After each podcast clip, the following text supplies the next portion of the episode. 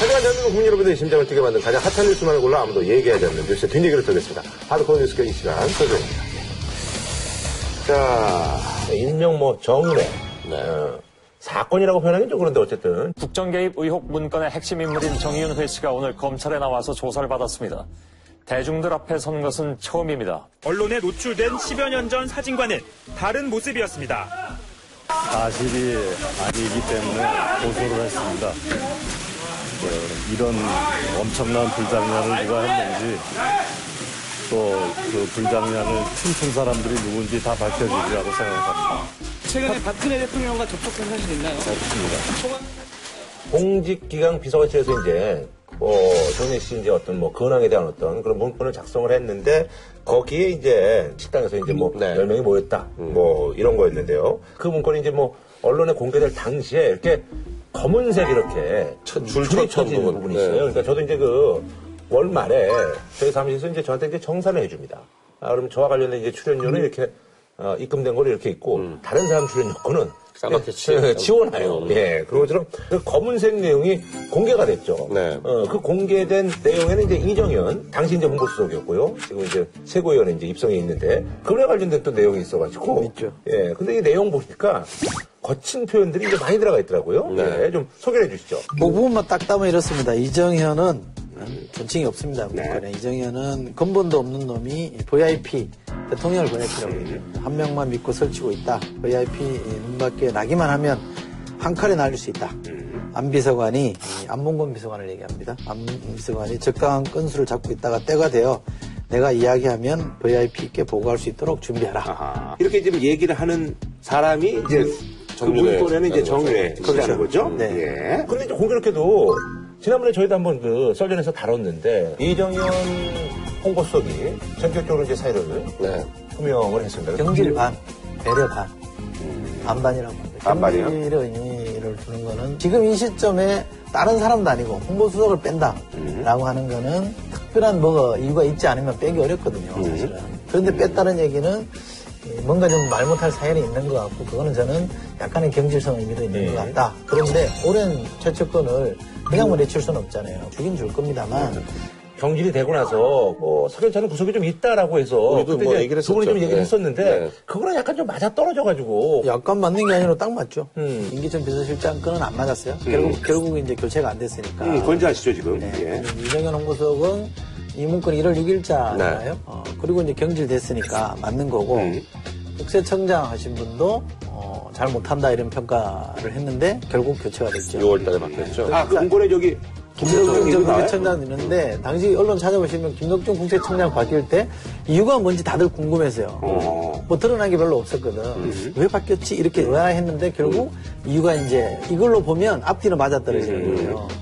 이정현 수석이 처음에 이제 그만두게 되기 직전에 들- 돌았던 소문은 아마 강변도 들었을 텐데 어떤 소문이 돌았냐면 대변인을 새로 뽑을 때 대변인들이 대변을 뽑을 때 민경 대변을 뽑는데 이제 계속 줄줄이 이제 이 사람들이 안 하겠다라고 얘기했다는 거예요. 그런데 왜 안 하겠다고 했는지를 나중에 조사를 해보니까 이정현 수석 일하기 싫다. 이정현 수석이 이제 이렇게 속된 말 그림이 좀 센 사람이라는 거예요. 어. 대변인한테 여진 안 주고 예. 음. 통제를 하는 스타일이라서 그 밑에 일을 못한다 이렇게 해서 다 거부를 했다는 거예요. 그거를 누군가 파악을 해서 김기춘 실장한테 보고를 했다. 그래서 김 실장이 그걸 대통령한테 보고해서 대통령이 이른바 진노로 해서 어, 이제 문 밖에 나기 시작했다. 이런 얘기거든요. 또는 김기춘 실장을 안 거쳤다면 누군가는 대통령한테 보고를 했다면 그게 영향을 줬을 수 있다. 경질되기 전에 그런 소문이 돌았거든요. 결국 경질됐고 본인은 그 저기 가려고 그랬죠. 동작에 가려고 했었는데 잘 안 돼서 결국 순천 곡성으로 갔는데 그게 이제 대박이 나서 전화위복이 됐죠. 화려하게 시작한 거죠.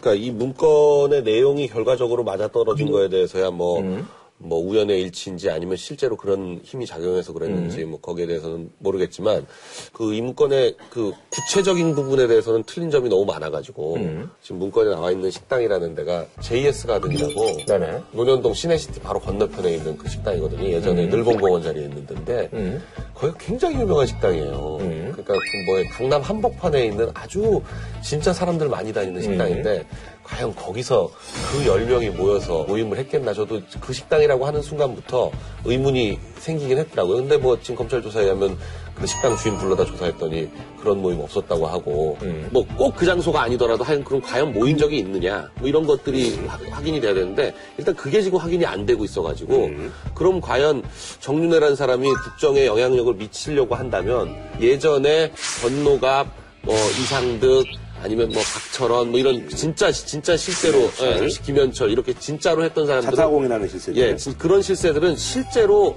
보고를 받았거든요. 음. 끊임없이 보고를 받고 끊임없이 어떤 평가를 가지고 정윤회는 실제로 누굴 만났다는 사람이 별로 없고 만났다고 한다면 결국 그 3인방 정도를 뭐 가끔 한번 통화를 했다거나 가끔 만났다거나 요 정도가 가능할 텐데 과연 그런 것만 가지고 국정 전반을 이렇게 움직인다? 저는 그게 솔직히 믿어지지가 않거든요. 본인은 본인은 뭐 이쪽은 지금 제가 보니까 이제 불을 지피려는지 알고 이쪽은 잠깐 불을 끄려는 형태. 아, 불 끄려고 하는 거예요? 아니 뭐끌 거면 끌려고 할 건 없지만 그럴 이유가 없지. 예, 저는 뭐 끄, 끄던 안 끄던 상관없는데 아니, 그 예. 국정 전반이라고는 지금 단정 짓기는 어려운 것 같고요. 대통령이 정윤회 씨에 대해서 이렇게 얘기했잖아요. 오래전에 내 옆을 떠났고 연락도 끊긴 사람이다. 이렇게 얘기했잖아요. 그런데 대선 직후에 고맙다고 대통령이 전화를 했다라는 얘기를 정윤 실장이 직접 얘기했잖아요. 근데 그거를 이준석 전 비대위원 얘기하면 그 전화 받은 사람 변명 안 된다. 이렇게 또 적어를 했잖아요. 그러니까 상당히 지금 연락 끊긴 사람이라는데 오래전에 떠나서 연락 끊긴 사람인데 대선 직후에 전화해서 고맙다고 해서 표시했고 대통령이 또 하지만 15년간 문고리 3인방이라는 사람들이 내 곁에 있었는데 한 번도 사고 친 적이 없다. 네. 이런 얘기를 했어요. 근데 유진영 전 장관, 문화부 장관이 한 얘기에 보면 재밌는 표현이 이재만이라는 사람과 이차관이죠. 김종. 김종이라는 예. 사람 한 몸으로 보면 된다 이렇게 얘기했거든요. 한양대 동문이잖아요. 그렇죠. 네. 그러니까 김종의 민원인가를 서로 이제 뭐 이재만을 통해서 대통령한테 내려오게 하거나 김종을 통해서 관철시키거나 이런 얘기까지 했단 말이에요. 그러면 이거는 그동안엔 사고를 안 쳤을지 모르겠으나 지금은 유진영 발언 핵심은 이재만이라는 사람이 인사에 개입하고 있다는 얘기잖아요. 그렇다면 이 문제는 상당히 대통령이 보고 있는 게 잘못 보고 있다는 거예요. 그래서 제 가설은 뭐냐면 대통령은 모르고 있을 수는 있다 이거예요. 심하게 말하면 속고 있을 수는 있어요. 그러나 정윤회 씨하고 3인방은 특수관계이기 때문에 네트워크 연결이 돼서 지금 뭐 통화 기록도 확인했다는 보도가 좀 있었잖아요. 얼마나 신빙성이 있는지는 모르겠으나 정윤회 씨와 3인방 간의 통화 기록도 확보됐다고 하면 수시로 협의했을 가능성은 저는 여전히 있다. 근데 그 유진영 장관이란 분이 그 지난 정권 때도 무슨 뭐 저기 배째드릴까요 뭐 그 주인공 그렇죠. 아니에요. 그래가지고 이제 저기 좌천됐던 분인데. 차관 시절이거든요. 예. 정은혜 씨 이제 그 딸이 승마 선수인데 이제 그와 관련해서 어쨌든 뭐 유진영 장관이라든 여러 가지 이제 그 언론을 종합해 보면 정 씨의 딸을 승마 국가대표로 선발하는 과정에서 특혜 시비가 생겼고 이를 조사한 인사들이 좌천됐다는 겁니다. 유진용 전 문화체육관광부 장관이 오늘 지난해 8월 박 대통령이 자신을 청와대로 불러 수첩을 꺼내 국장과 과장의 이름을 직접 거명하면서 나쁜 사람이라고 했다는 사실을 당시 주무장관이 인정한 셈입니다. 장관님께서 인사라든지 모든 문제를 직접 하셨는데 이제 와가지고 그렇게 주장하는 거에 대해서 연민의정을 느낀다고 생각하고 있습니다. 문화관광체육부 사람들의 증언에 의하면 청와대에서 감사를 지시했다는 거 아니에요? 승마협회 감사해봐라 지시했는데 누구 얘기를 들어봐라까지 얘기했다는 거 아니에요? 근데 그 들어보라고 한 사람이 문화부가 체크해보니까 협회에서 정윤혜 씨 쪽 입장을 대변해 주던 사람이더라. 그래서 그 사람 입장만 들어올 수 없어서 다른 사람 얘기까지 들어서 같이 양쪽 다 잘못이 있다 이렇게 보고를 했다는 거 아니에요? 그러다가 깨지고 이제 다 다쳤는 거 아닙니까? 이 장관이 국장 과장 정도 인사할 때는 모양을 만들어야 되거든요. 그거를 누굴 잘라라 이렇게 해서 자르게 안 잘랐다 그러니까 며칠 뒤에 확인해보고 야왜안 자르냐 이렇게 하면 장관의 리더십을 무너뜨리는 거죠. 이거는 개입했다는 게 잘못인 게 아니라 장관을 이렇게 바지조골이 만들어버리면 핫바지 만든 거 아니에요. 이러면 장관 못하죠. 이거에 대해서는 어떻게 생각하세요? 그러니까 이런 디테일한 점에서 좀 문제가 있었던 게 맞네요. 그러니까 이렇게 말씀하시면 할 말은 없는데요. 이게 아니라 뭐 아, 이게 뭐 총체적인 국정 개입이다. 뭐 이렇게 이렇게 가면 그건 아니다. 이제 이거죠. 네. 민원을 좀 세게 한 것 같아요. 자기 딸 문제니까. 아하. 네, 민원을 좀 세게 했으니. 민원을 세게 해서 네. 소위 말해 문체부 쪽에 이제 지시가 내려왔는데 그 담당 국장이 보고 자체가 약간 편을 안 들어준 거지. 아, 그러니까 네. 편을 안 들어준 거죠. 그 유진영 장관이란 분이 MB 정권에서는 이 양반에 대해서 여러 가지 그 양반이 사석에서도 그렇고 좀 약간 이게 좀 세다는 거예요. 그래가지고 이제 저도 세다고. 알아요. 소신이 강해요. 네, 그래가지고 이번에 이 정권에서 들어와가지고 장관이 된 건데, 그러니까 되고 나서 보니 그런 문제점들이 나오니까 문제점이라 그- 하면 그게 무슨 얘기입니까? 아니 대통령이 장관한테 국장, 실장 인사에 대해서 얘기할 수도 있죠. 할 수도 있어요. 그럼 그 당연히 할 수 있는 거 아니겠어요? 음, 네, 근데 그렇죠. 그걸 이례적이긴 하나 할 수는 있다. 이례적인 어. 이긴 하지만 할 수도 있어요. 대통령이 모든 사람에 대한 인사권이 다 있는 거예요. 근데 그걸 아무리 장관 그만뒀다고 하더라도 그걸 언론에다 대고 화하다 장관으로서 소- 사실 그게 과연 이 적절한 처신인가에 대해서 좀 의문이 있는데다가 아니 그러려면 그 노무현 정부 때 차관이었던가요 그때? 그때 차관이었죠. 그럼 야당에서 차관이 말이야 대통령 임명직인데 그럴 수 있냐라고 비판하고 그 말 다 맞다 그러다가 장관 돼가지고 그런 얘기하고 그게 장관이 그 모양이야 이러면 시대가 아니 그러면 좋다 이거야 나, 도저 유진영 장관 잘 아는 사람인데 유 장관이 문제 있다고 치자 그래 그럼 누가 임명했어요? 임명권자 누구예요? 그럼 사과해야 될 거 아니야 내가 사람 잘못 봤다 사과 정도는 해야 될 거 아닙니까? 근데 뭐 인사청문회 할 때는 얼마나 좋은 사람이라고 칭찬했어요. 근데 지금 와서 안면 받고 말이 돼? 그게? 저는 이제 그 나름 주말에 이제 뭐 여러 가지 얘기를 들으면서 아, 그래요? 아니, 나름 여기저기 이제 들으면서 이제 정리를 한 바에 의하면 아, 정님은 진짜 자치심이란 거예요, 뭐예요? 그 아니 일단 새누리당은 청와대 오찬 갔다 오고 뭐 이러면서 이런 과정에서 대충 사실관계를 파악, 파악한 거에 따르자면 일단 십상시라는 사람들을 저도 한 여섯 명쯤 알아요. 아, 그래요? 직접 한 여섯 일곱 명 아는데 십상시가 버전이 굉장히 여러 개가 있습니다. 구 버전이 있고 신 버전이 있고. 근데 어쨌든 그 십상시 세 명으로 포함되는 거잖아요. 공통 부모는 한 대여섯 명 있어요. 어. 그 암동 그 3인방에다가 아, 십상시 도 구 버전, old 버전이 old 버전이 있고 new 버전이 있어요. 아하. 그 old 버전 그 new old 버전에 버전에서 말이죠. 이탈한 사람이 이번에 어떤 그 제보를 한 게 아닐까 하는 그런 또 그런 보도도 어, 있었죠. 그런 보도도 있죠. 어허. 그런 보도도 있고. 근데 지금 연합뉴스 보도에 따르면 그 제보를 한 사람은 박경정한테 그 제보를 한 사람은 국세청 출신의 60 넘은 분이라는 거거든요. 음. 근데 그분이 그 자리에 참석하진 않았다는 거예요. 그러니까 이 양반도 주워 들은 얘기인 거예요. 아하. 그러니까 이게 팩트가 안 맞는 거죠. 음. 그렇게 10명이 모인다는 것 자체가 불가능하고 정치권에서 어떻게 파악하고 있냐면 십상시라는 건 뭐냐면요. 3인방은 존재가 명확합니다. 그쵸. 그리고 나머지 사람들은 뭐냐면 이 3인방과 친한 보좌관진 그룹이에요. 그리고 친박계 의원들의 보좌관들이에요, 주로. 이를테면 음종환 같은 경우에는 이정현 의원 보좌관 했었거든요. 그리고 장성철 같은 경우는 지금 현재 김무성 의원, 김무성 대표 보좌관을 하고 있어요. 그리고 뭐 조인근 같은 경우는 원래부터 저 박근혜 대표 speechwriter를 오랫동안 했었거든요. 그래서 저도 뭐 그, 그분들하고는 다 술을도 먹어보고 여러 번 만났던 사람들인데 실제로 그렇게 실권을 행사한다? 정치권에서 그렇게 믿을 사람이 별로 없어요. 대통령이 직접 그 과연 조인근 음종환 정도 알겠지만 나머지 사람들은 과연 알지도 의문이다라고 보는 사람들이 많거든요. 그래서 십상시가 과연 그런 그룹인지에 대한 의문이 있고 그리고 그 10명이 한 자리에 모였다? 특히 강남에서 한 자리에 모였다? 그럼 벌써 소문이 나도 진작에 나가지고 정치권에서 다 알았어야 돼요. 저는 우선 이제 예, 새누리당이 청와대 갔다 와서 달라졌다는 얘기는 여의도 용어로 말하면 이제 조인트 까인 거죠. 뭐 하냐 도대체 니들. 어?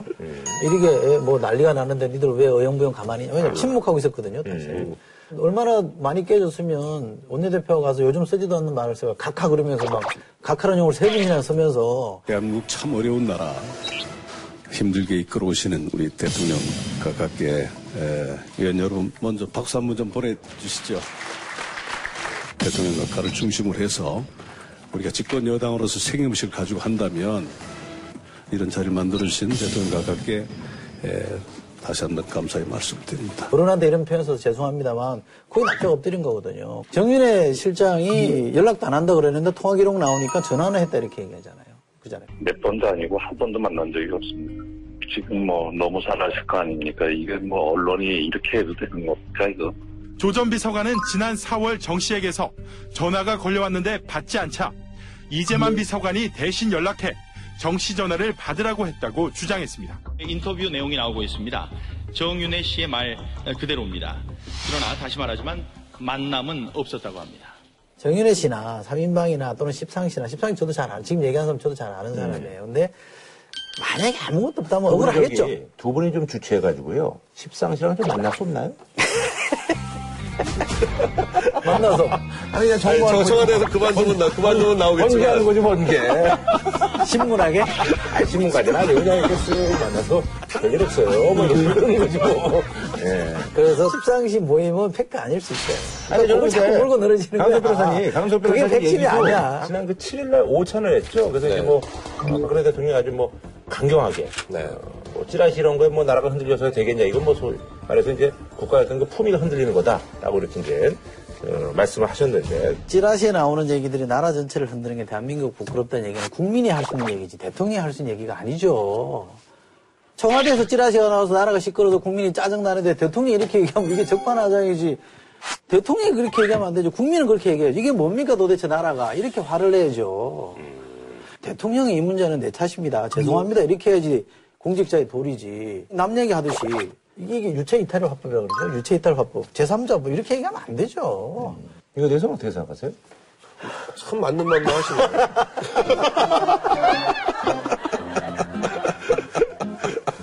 어, 나도 저렇게 공격했으면 좋겠다. 그러니까 이제 이런 거죠. 그러니까 지금 몇 가지가 불거졌는데 아주 그 불거진 것들이 뭐 마치 이제 완전히 몇 아니다. 어, 완전히 아니다라고 하기에는 뭔가 사실관계가 있긴 있나 봐요. 있는 것 같긴 한데 그러나 지금 떠들고 있는 것처럼 이렇게 큰 건 아. 닌건 확실한 것 같다 이거죠. 아, 그러니까 십상시 얘기가 나오면 십상시 들한테 물어봤을 거 아니에요 주변에서 다 진짜 모였냐 안 모였냐. 그럼 그 자기들도 다 아니라 그러고 쫙 내부적으로 파악을 해보니 이렇게 큰 일은 아니다. 이건 보니까 조홍천이랑 박- 박경정이랑 뭐 이쪽에서 조금 오버한 것 같다. 이런 거는 일단 확인이 된 거죠. 그리고 과연 국정농단을 했다면 그럼 과연 어떤 식으로 했겠냐. 근데 만일에 진짜 실세라면 비서관한테 전화해서 문자해가지고 통화 좀 합시다. 이렇게 안 한다는 거죠. 이상득 권노갑이 실세인데 청와대 비서관하고 그런 문자 주고받았다 통화했다는 소식 한 번도 그- 나온 적이 없어요. 그건 다른 게 네. 가설을 세우자면 이럴 수 있는 거예요. 그러니까 정윤회 실장도 대통령이 자기가 지- 직접 이렇게 개입하는 걸 알면 화를 낼 걸 아는 거죠. 그러니까 대놓고는 못 하는 거야. 여기서 뭔가 보고서 올라가면 자기도 질책을 받을 수 있다라는 생각을 한 거예요. 그러니까 조용히 조용히 풀려고 그런 거야. 근데 조홍철이라는 사람이 안 들어준 거지. 보고서를 담아서 보고를 했다면 비서실장한테 보고를 하면 비서실장이 야 이 정도는 심각하다. 제대로 한번 파악해봐라. 라고 오다를 줄 줄 알았는데 그게 아니라 덮어버린 거죠. 그리고 둘이 나가라 이렇게 된 거니까 완패하고 나오는 거 그림이 딱 맞아 떨어지잖아요. 왔다 장군에 비유, 비유하자면 거의 막장 드라마 딱 나오잖아요. 떴다 정연에 딱 쓰면 될 것 같은데.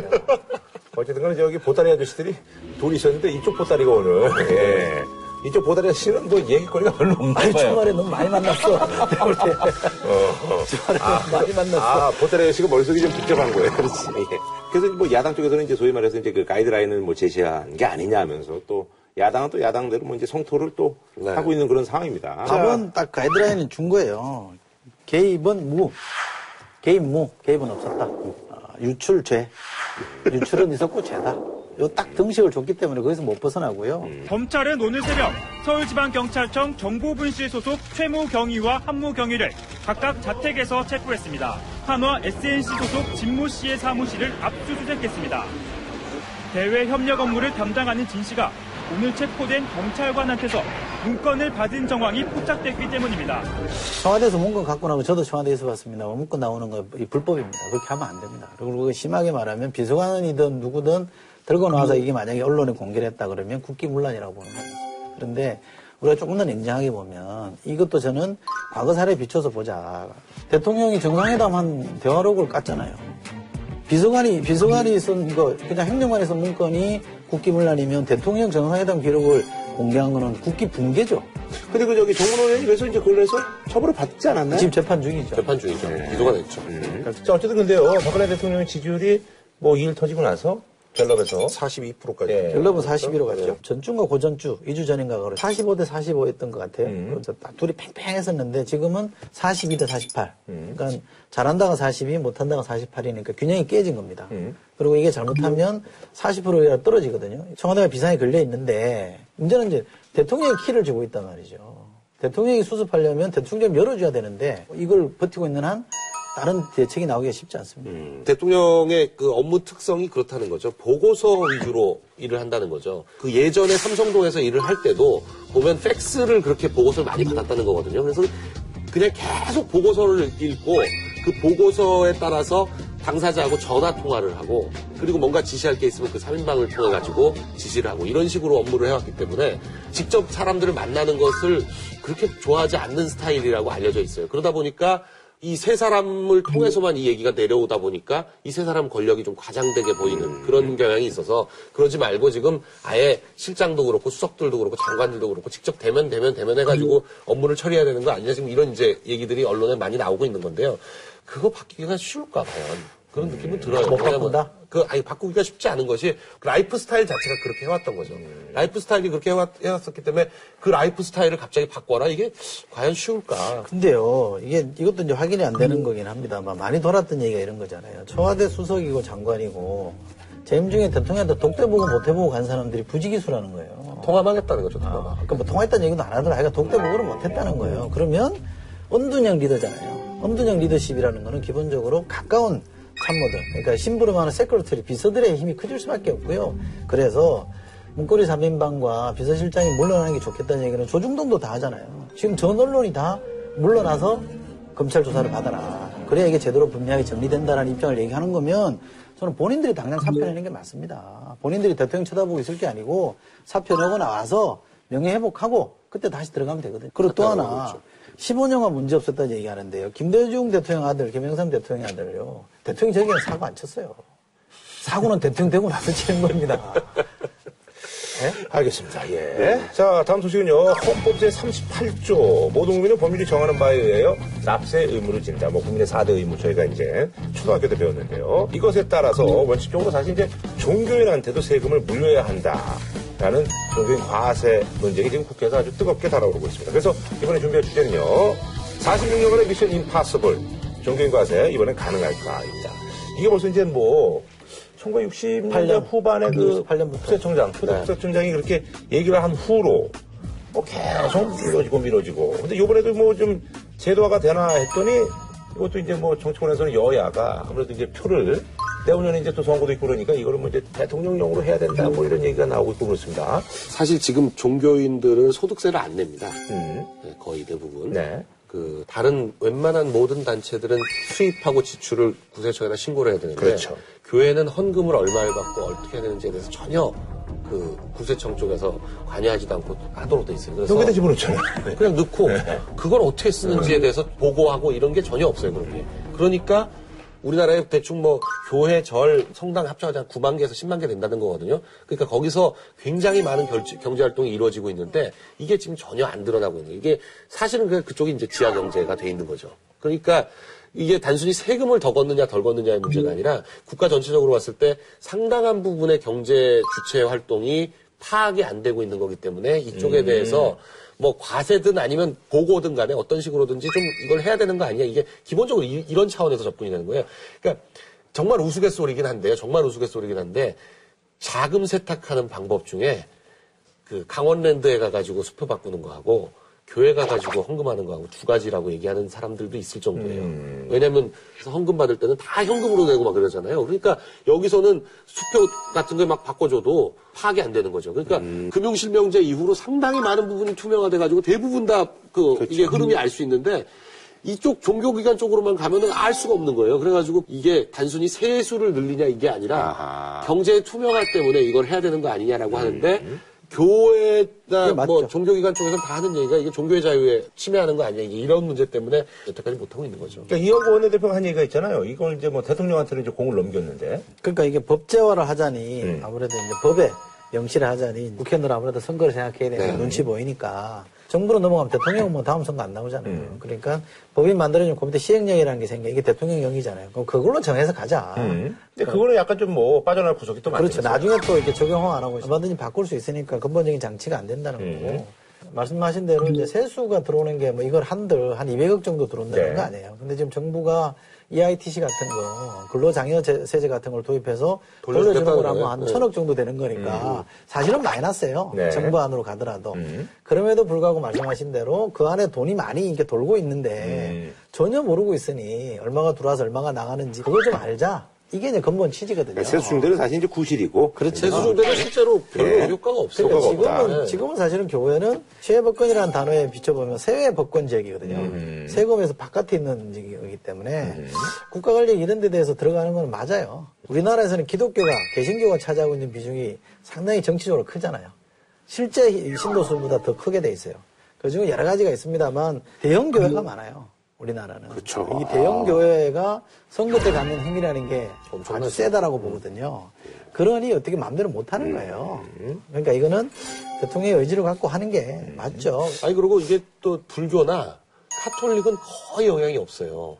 왜냐하면 카톨릭에 있는 사제들은 뭐 80만 원에서 100, 200만 원? 한 150만 원? 140 정도 받는다 그러더라고요. 예, 예. 뭐 많이 받아봐야 그 정도 받는 거기 때문에 어차피 면세점 이하예요. 음. 어차피 면세점 이하고 그 직급에 따라 가지고 딱 교구에서 그, 월급을 어, 주는 거예요. 교구에서 네. 월급을 주는데 재산이나 모든 게 그 우리나라 같은 영동성당으로 다 예. 복원해서 로마 카톨릭으로 음. 가는 거고 이렇게 돼 있기 때문에 직급에 따라서 아주 거의 투명하게 정확하게 월급이. 정확하게 되고 어. 이제 손님들 같은 경우에는 절에서 뭐 뭐 다 살고 그러 그렇죠. 니까 월급 같은 걸 제대로 만든 경우가 흔치 않은데 음. 대부분의 개신교에서도 뭐 개척교회 목사분들이나 이런 분들 뭐 교회에서 월급 받아봐야 그 많지 않아요. 그러니까 네. 생활비 정도 수준에 하는데 아주 대형 교회에 그 담임 담임 목사분들 같은 경우에는 좀뭐 도대체 얼마를 버는 건지가 좀 불분명한 경우가 있으니까 그런 것 때문에 좀 문제가 있는 것 같아요. 이번에도 사실 하겠다 그러니까 천주교, 뭐 카톨릭하고 불교는 찬성했는데 개신교 중에서도 일부가 지금 안 얘기한 거고 아하.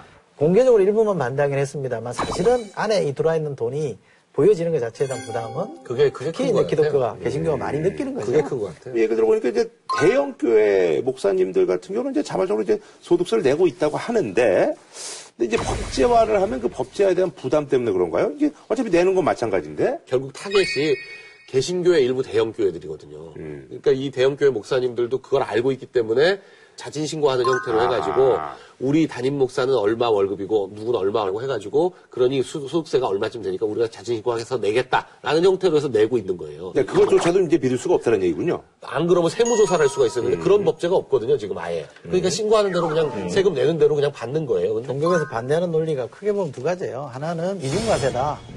이미 세금을 다 낸 사람들이 와서 교회에서 돈 내는 건데. 또 세금 매기는 건 이중과세 아니냐. 상속세도 사실 그런 거죠. 세금 다 안 내고 재산 만드는데 물려줄 때 또 세금 내는 거니까 이중과세 아니냐. 그 다음에 헌금 같은 종교의 영역, 신앙의 영역에 왜 국가가 들어오느냐. 이두 가지로 지금 반대하고 있는데 헌금이 얼마 들어왔는데 이게 어떻게 써야지는지 이거는 사실은 아무도 모르는 거잖아요. 교회에서도 몇 번만 아는 거기 때문에 여기에 이제 국가가 좀 들여다 봐야 된다. 워낙 얘기가 크니까 그 문제 제기를 하는 거죠. 성 변호사님은 뭐 교회 다니시는데 어때요? 찬성하세요? 어떠세요? 일부 이제 대형 교회에서는 이걸 굉장히 싫어하는 경우가 많죠. 왜냐면 좀 회계가 불투명하고 그런 데가 워낙 많아가지고. 그러니까 본인은 어떠냐고요? 아, 저는 당연히 입장이죠. 아, 본인 찬성한다? 그럼요. OECD 국가 중에서 유일하게 우리나라만 지금 종교인한테 과세를 안 한다고 그래요. 네. 제도가 뭐 그렇게 돼 예. 있더라고요. 이것도 조만간 또 이게 되긴, 되긴 될 거예요. 되긴 되겠네요. 되긴 이것도 될 뭐- 수밖에 없어요. 예. 큰 흐름을 그렇게 갈 수는 없잖아요. 어, 그러네요. 예. 한준호 선생 부탁드리겠습니다. 그 이제 성경에 나오는 말인데요. 가이사의 것은 가이사에게, 하나님의 것은 하나님에게 이렇게 말이 있거든요. 예, 뭐그 세속에 있으면 세속의 법에 또 따라가지고 세금을 또 내야죠. 저는 미시, 미션 임파서블이 아니라 미션 해피가 되면 좋겠습니다. 네. 자, 다음 소식은요. 요즘 뭐 기름값이 굉장히 싸졌습니다. 네. 사실 그 저기 여의도 그 KBS 앞에 그 거기가 주유소가 제일 비싸요. 제일 비싼 데죠. 제일 비싸죠. 서울에서 제일 1,900, 뭐 비싸죠. 2,000까지 갔었는데 거기도 요즘 한 1,800, 1,700으로 이제 떨어진 것 같은데 뭐 싼 데는 한 1,500까지도 지금 떨어지고 있는 그런 상황인데요. 이게 왜 그런가 했더니 말이죠. 미국과 중동이 소위 말해서 이제 육가 전쟁을 아, 벌이고 있다고 하네요. 자, 그래서 이번 주제는요. 육가 전쟁 에 대처하는 오펙의 속사정 쌀로입니다. 예. 기름값이 굉장히 떨어지고 있어요. 네. 예. 근데 이게 분명히 원인이 있죠. 예. 지금 뭐 가격이 떨어지고 있는 거는 뭐 전 세계적인 현상인데요. 네. 이게 지금 너무 급적으로 떨어지고 있는 거예요. 6월 달에 특혜 브렌트 유로는 110달러까지 올라갔던 것이 지금 60달러대로 떨어졌거든요. 예, 그러니까 올해 안에 벌어진 올해 안에. 그러니까 예. 6월에서 11월 딱 5개월 만에 30% 이상 떨어졌습니다. 그런데 이게 뭐- 왜 그런 거냐? 전통적인 기름은 이렇게 생긴 사구형 위에 이제 기름이 떠올라요. 다른 흙이나 뭐 이런 거 위에. 그래서 기름들만 쫙 모여있고 기름 맨 위에 구멍을 빵 뚫으면 거기로 기름이 폭 솟구쳐 올라와가지고 채굴하는 방식이 이제 전통적인 채굴 방식인데요. 예. 이걸 탐사하려고 전 세계를 돌다 보니까 기름 성분을 안고 있는 돌들이 굉장히 많, 많은 거예요. 그게 저희 말하는 세일층. 그게 세일층인데 세일층도 있고 또 오일 샌드라 그래가지고 모래 중에 기름 성분이 섞여 있는 데도 있고 그건 이제 캐나다 쪽에 광범위하게 분포돼 있고. 또 그리고 아마존 쪽에 가면 늪 속에 뻘 속에 단순 원유보다 훨씬 무거운 형태의 기름이 또 굉장히 많이 있고요. 그래가지고 2011년에 셰일층에다가 지하수를 강력하게 밀어 넣어가지고 돌과 기름이 떠올라가지고 요걸 정제해가지고 기름으로 만들어내는 것이 경제성이 있는 것이 밝혀지고 그래서 2011년부터 미국에서 집중적으로 이게 생산이 되기 시작했는데 미국은 원래 그 1960년대 이후로 외국 외국에 원유를 수출하지 않는다는 걸 원칙으로 삼았어요. 자기네 나라 기름을 외국에다 수출하지 않는다 이랬었는데 이 셰일가스는 워낙 생산량이 많다 보니까 갑자기 기름이 완전히 초과 생산이 되면서 기름값이 떨어지기 시작했는데 이게 또 그 미국이 의도적으로 이 생산량 는 거를 방치한 측면이 있고 오히려 더 생산을 과잉 생산을 부추긴 측면이 있습니다. 사실 이제 석유 뭐 이런 것들 사실 이제 단순히 수요 공급으로 이제 또 되는 게 가격, 아니죠. 예, 그렇죠. 뭐 여러 가지 이제 또 세계 어떤 그 뭐 파워 게임 이런 것들이 또 들어가 있지 않습니까? 네. 예, 그래서 미국의 어떤 또 계산이 있잖아요. 어. 그러니까 미국은 우리가 그렇게 말해요. 게임 체인저라고 음. 자기들한테 불리한 상황이 되면 아예 게임 판을 바꿔버리는 경향이 있어요. 음. 장기판은 없는군요. 예. 장기판을 없고 새 판을 짜는 거예요. 미국의 그 정책이 그동안은 굉장히 중동 중시 정책이었어요. 기본적으로 석유 때문에 그런 건데 중동을 중시하면서 어떤 걸 두 개 축으로 삼았냐면 하나는 이스라엘이고 하나는 사우디를 잡은 거예요. 그래서 사우디가 우리식의 인권 개념으로 봐서는 굉장히 황당한 일들이 많이 벌어지는 그런 절대 왕정이고 권위주의 체제인데 여기에서 미국이 약간 요즘 어떤 입장을 취하고 있냐면 IS, 이시스 그쪽 그 거기도 보면은 사우디가 지원하는 순위파거든요. 그러니까 이쪽하고 아, 사우디가 진짜 우리 편이 맞냐? 뭐 그러니까 하고 전통적으로는 사우디가 우리 아. 편이라고 생각했었는데 지금 오바마 정권에서는 사우디가 과연 우리 편이 맞느냐에 대한 의문이 있어가지고 음. 약간 이란 쪽으로 지금 터닝을 했어요. 그래서 최근에 이란하고 미국 관계가 굉장히 좋아졌습니다. 음. 그래가지고 전반적으로 중동 그 권위주의 체제를 무너뜨리자. 하는 이런 의도가 있어요. 그러니까 지금 사우디가 굉장히 초조합니다. 그것 때문에. 사우디는 사실 하여간 그 고가 오일머니에 의해서 바, 받쳐지는 나라지 그런 강력한 권위주의 체제를 유지하는데도 주민들이 별 불만이 없는 게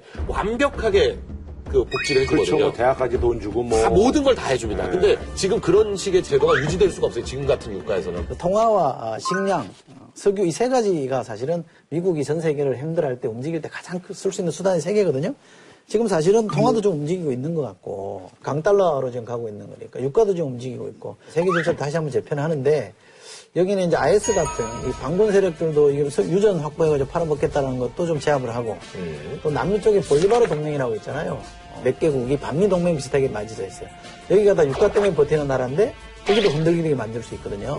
그러니까 일거양득이에요. 다만 중국이 이 저유가 정책 혜택을 보고 있다는 것 때문에 약간 걸리긴 한데 어쨌든 저유가 정책으로는 많은 부분 얻을 수 있으니까 일단 그거는 방관하는 것 같아요. 제주는 어쨌든 간에 곰이 부리고 어, 왕소방이 또 생기는 부분이 좀 없잖아 있거든요. 예. 우리 흔히 G2라 그러면 이제 미국하고 중국을 얘기하는데 석유 시장은 G2가 미국하고 그쵸. 지금 사우디잖아요.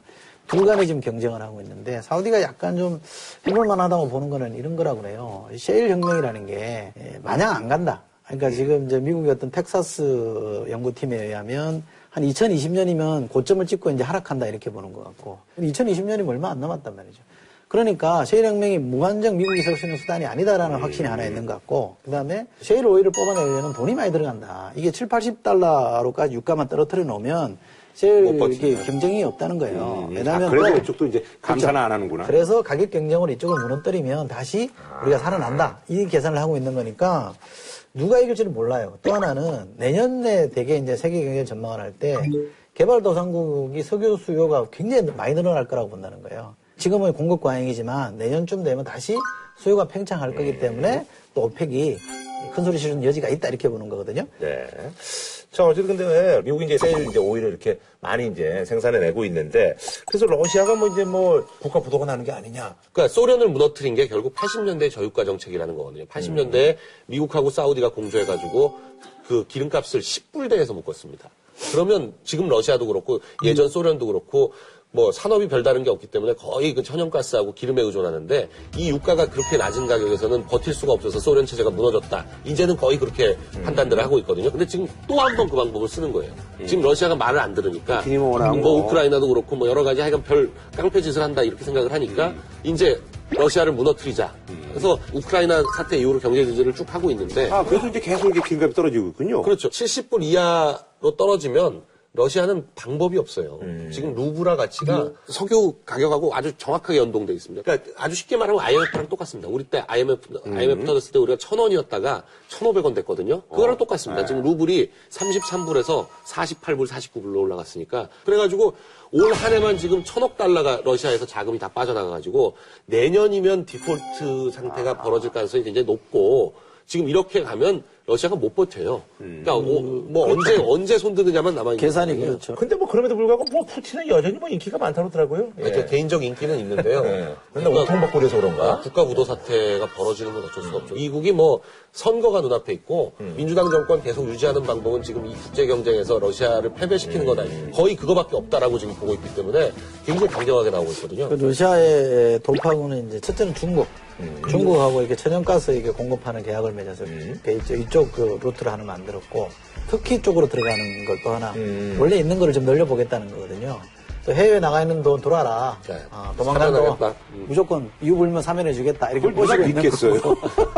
아니, 그, 그 애국심에 호소한다는 것 자체가 이미 위기라는 거죠. 지금 이제 석유의 또 다른 보고가 카스피아 그- 그쪽이니까. 끝에 쪽에? 예.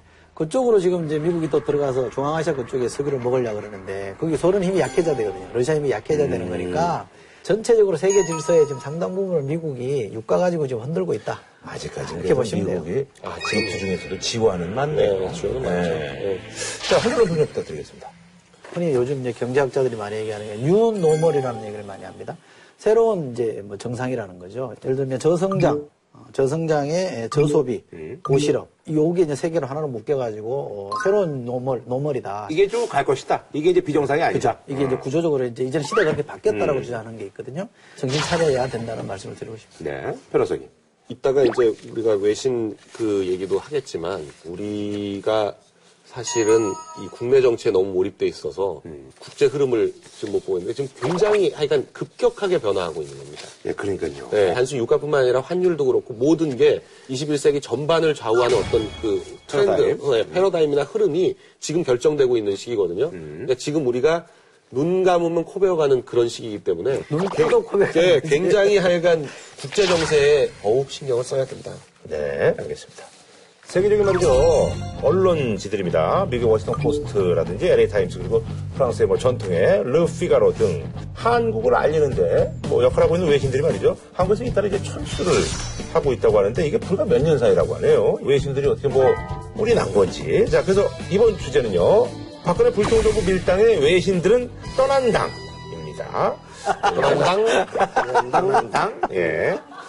불과 한 2, 3년 전까지만 하더라도 워싱턴 포스트도 그렇고 뭐 LA 타임스도 그렇고 다 한국에 있었는데 지금 뭐 도쿄니 뭐 상하이니 뭐 이런 데로 다 옮긴다고 그래요. 예. 근데 이게 우리 저 박근혜 대통령이 항상 뭐 이렇게 반대층들이 이제 많이 공격하는 뭐 가장 핵심 중에 하나가 이제 불통인데 외신들도 약간 좀 그런 이유가 있다고 하는데요. 그 가장 큰 신문은 워싱턴 포스트제. 네. 여기가 원래는 도쿄에 있던 걸 우리나라 어허. 왔다가 다시 옮겨간 거기 네. 때문에 이게 아마 이제 가장 눈에 띄는 대목인데요. 음. 워싱턴 포스트는 어떻게 된 거냐라고 제가 직접 물어봤더니 네. 그건 톱카운의 취향에 따라 다르대요. 톱카운이 일본을 좀 좋아하면 일본으로 가고.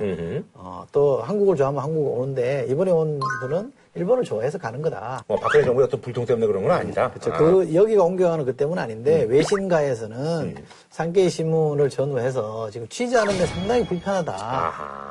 뭔가 지금 이게 힘들다라는 볼멘 소리는 외신가에서 공통적으로 하는 사항이래요. 그러니까 MB 정부 시절에 비해서 상대적으로 청와대 외신 대변인 역할 직급이 MB 정권 시절에는 1급이었는데 어, 1급. 지금은 4급이니까요. 아. 4급이면은 사실상 외신 기자들한테 해줄 수 있는 말이 아무것도 없다고 봐요. 일급은 아무래도 이게 좀 이게 많은데, 털게. 아니, 털게 많고 어. 1급이면은 다른 부처에 있는 2급, 3급한테 연락해서 물어볼 수도 음. 있고 청와대 내에서도 벌써 그거 어떻게 돼가냐고 이렇게 물어볼 수가 있을 거 아니에요. 근데 4급이면 사실상 아무한테도 아무것도 못 물어본다는 거죠. 그러니까 정해진 것만 이제 갖고 와서 얘기해야 된다는 네, 거죠. 써온 거 그것도 있는 거 외에, 써온 거 있는 거 외에는 할 게 없는데도 그거마저도 제대로 하지 않았다라고 지금 알려져 있고요. 이 4급으로 떨어진 건 문제예요. 헬스 트레이너가 상급이었잖아요. 아, 그렇군요. 사실 우리나라 뉴스를 제일 비중 있게 다뤄주는 건 일본입니다. 그렇죠. 그 다음 중국이고요. 그 다음 미국이에요.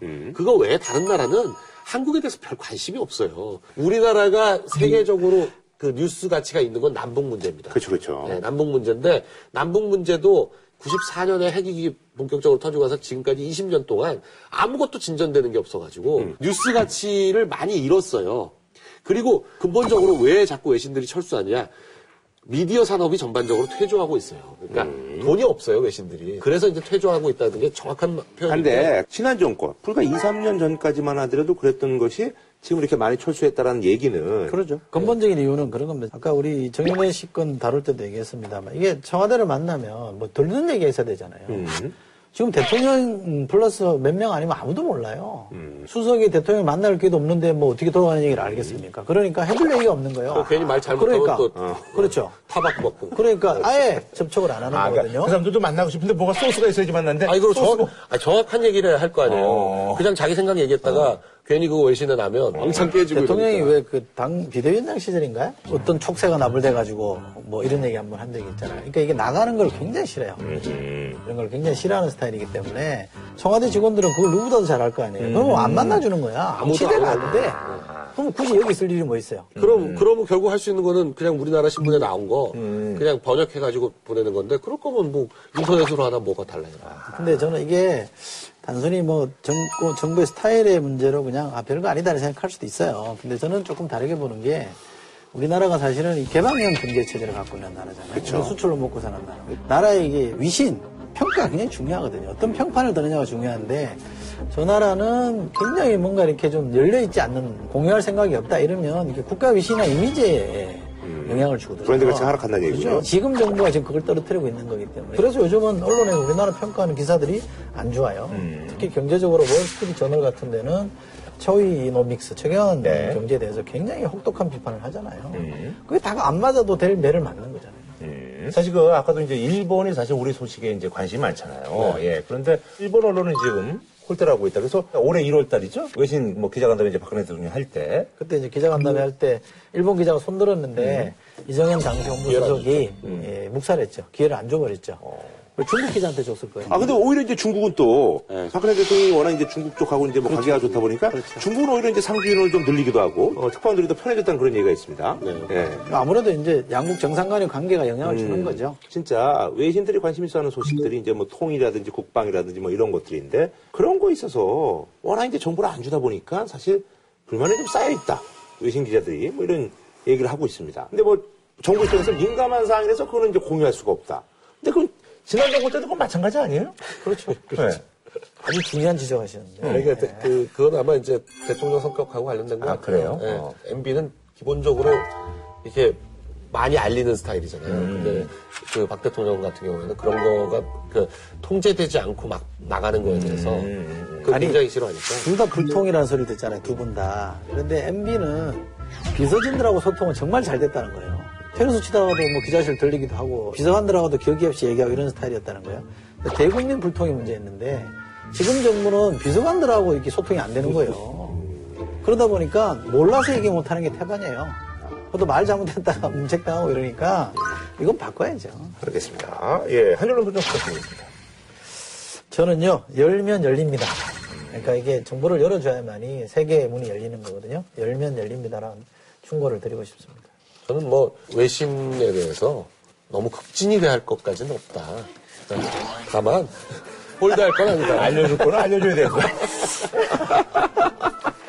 저는 다음 주에 찾아뵙겠습니다.